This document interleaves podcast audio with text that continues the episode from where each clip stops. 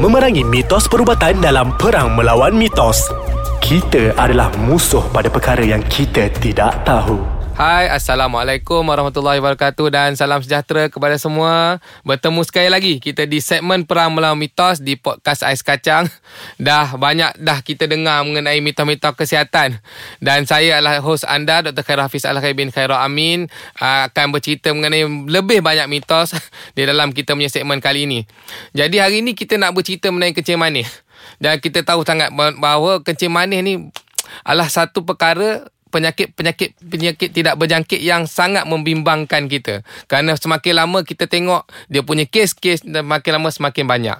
Jadi inilah yang kita sangat bimbang. Itu yang kita cuba nak buat. Kerana kalau kita tengok kita punya apa ni statistik eh prevalence pada tahun 2015 kita tengok kita punya peratusan dah 17.5% daripada kita punya whole population. Tu cukup banyak tu.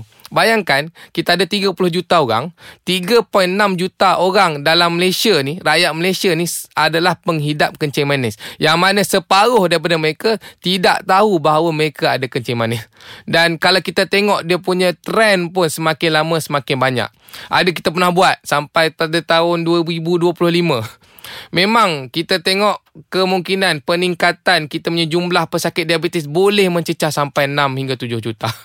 Dan ini bukanlah satu yang yang kita boleh buat main-main. Sebab yang kita takut apa yang kencing manis ni? Kencing manis ni bila yang kita takut adalah boleh menyebabkan masalah komplikasi-komplikasi. Yang komplikasi ini yang kita sangat takutkan. Sebab yang kita tengok daripada kita punya data ataupun apa 70% daripada duit yang kita gunakan untuk merawat pesakit-pesakit kencing manis sebenarnya lah adalah disebabkan kita merawat komplikasi daripada penyakit kencing manis tersebut.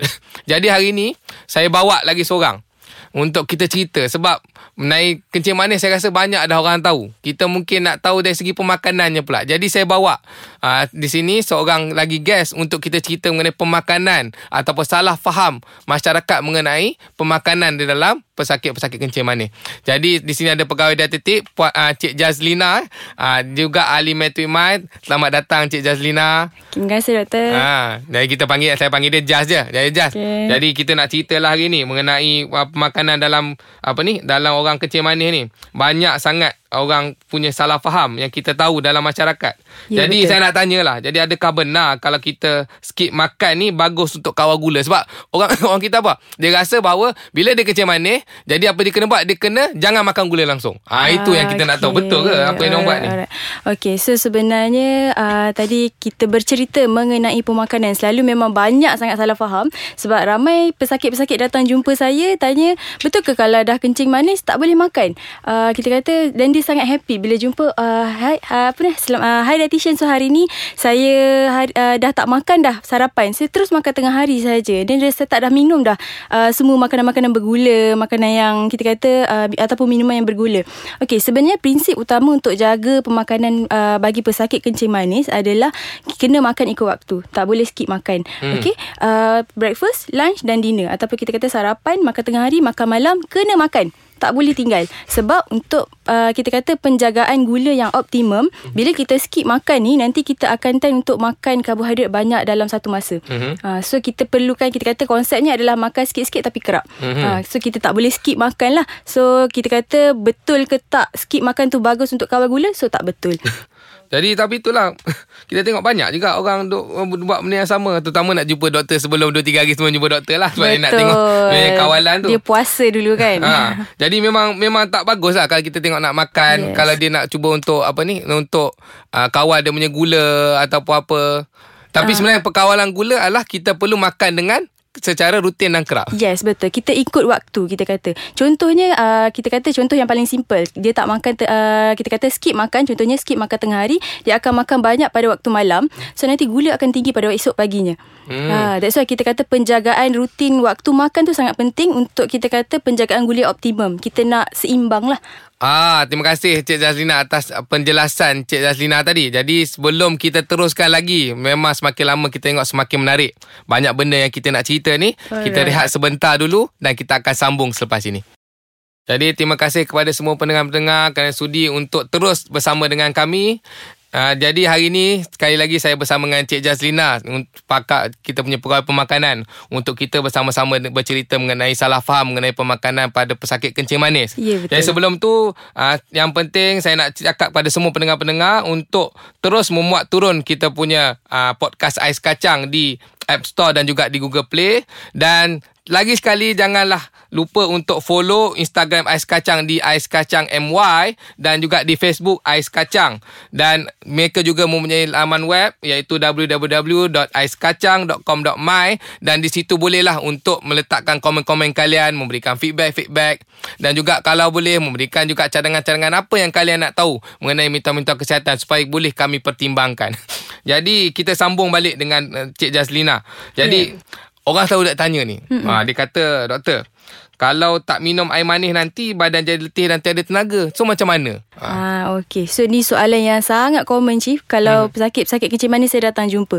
Okay, dia kata kalau tak uh, minum air manis nanti jadi letih satu hari tu. Tak ada tenaga langsung sebab tak ada gula. Okay. okay. So sebenarnya uh, tenaga kita ni dah datang daripada makanan sumber karbohidrat lah. Kita okay. kata sumber utama uh, tenaga kita datang daripada makanan yang bersumber karbohidrat. Okay, apa karbohidrat ni sebenarnya? So karbohidrat ni terbahagi uh, kepada enam kumpulan. Hmm. Okay, kumpulan yang pertama adalah bijirin. Bijirin ni dia uh, datang daripada sumber-sumber macam nasi, roti, mi, bihun ataupun kita kata oats. Uh, semua tu termasuk dalam sumber bijirin lah. Okey. Okay, ataupun gandum. Hmm. Okey, yang kedua adalah sayuran berkanji. Okey, sayuran berkanji ni datang daripada sayur macam contohnya macam kentang, uh, ubi ataupun keledek ke, ubi keladi. Hmm. Okey, so yang ketiga adalah kekacang.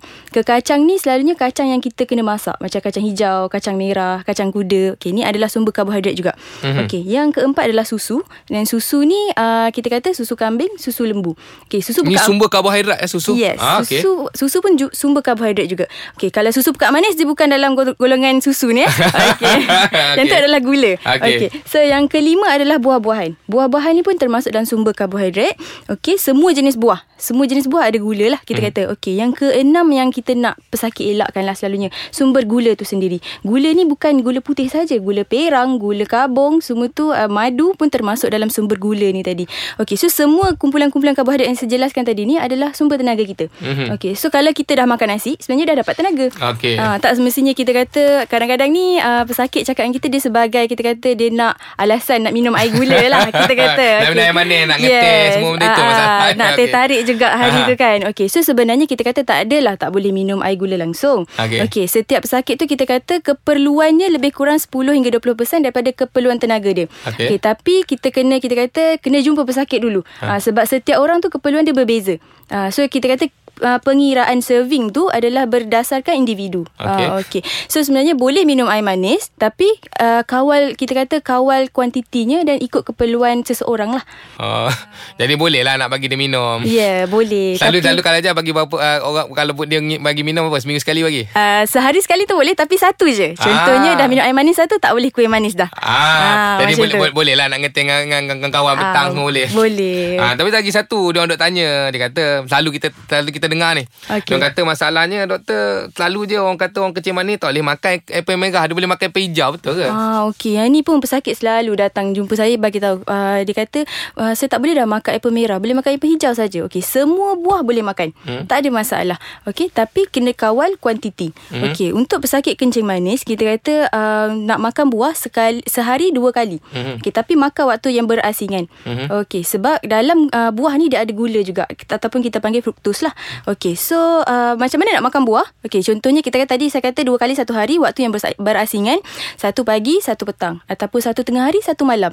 Servingnya adalah kalau contoh buah yang kita boleh genggam macam apple tu je, uh, lebih kurang satu biji satu kali makan. Hmm. Okey, kalau yang besar sikit macam buah naga, buah mangga ataupun guava, jambu batu, separuh je. Tak boleh menghabiskan sebiji. Okey, so separuh lagi tu simpan nanti next untuk next meal lah. Okey, macam buah-buah potong macam tembikai, uh, papaya, macam tu nenas, lebih kurang satu potong.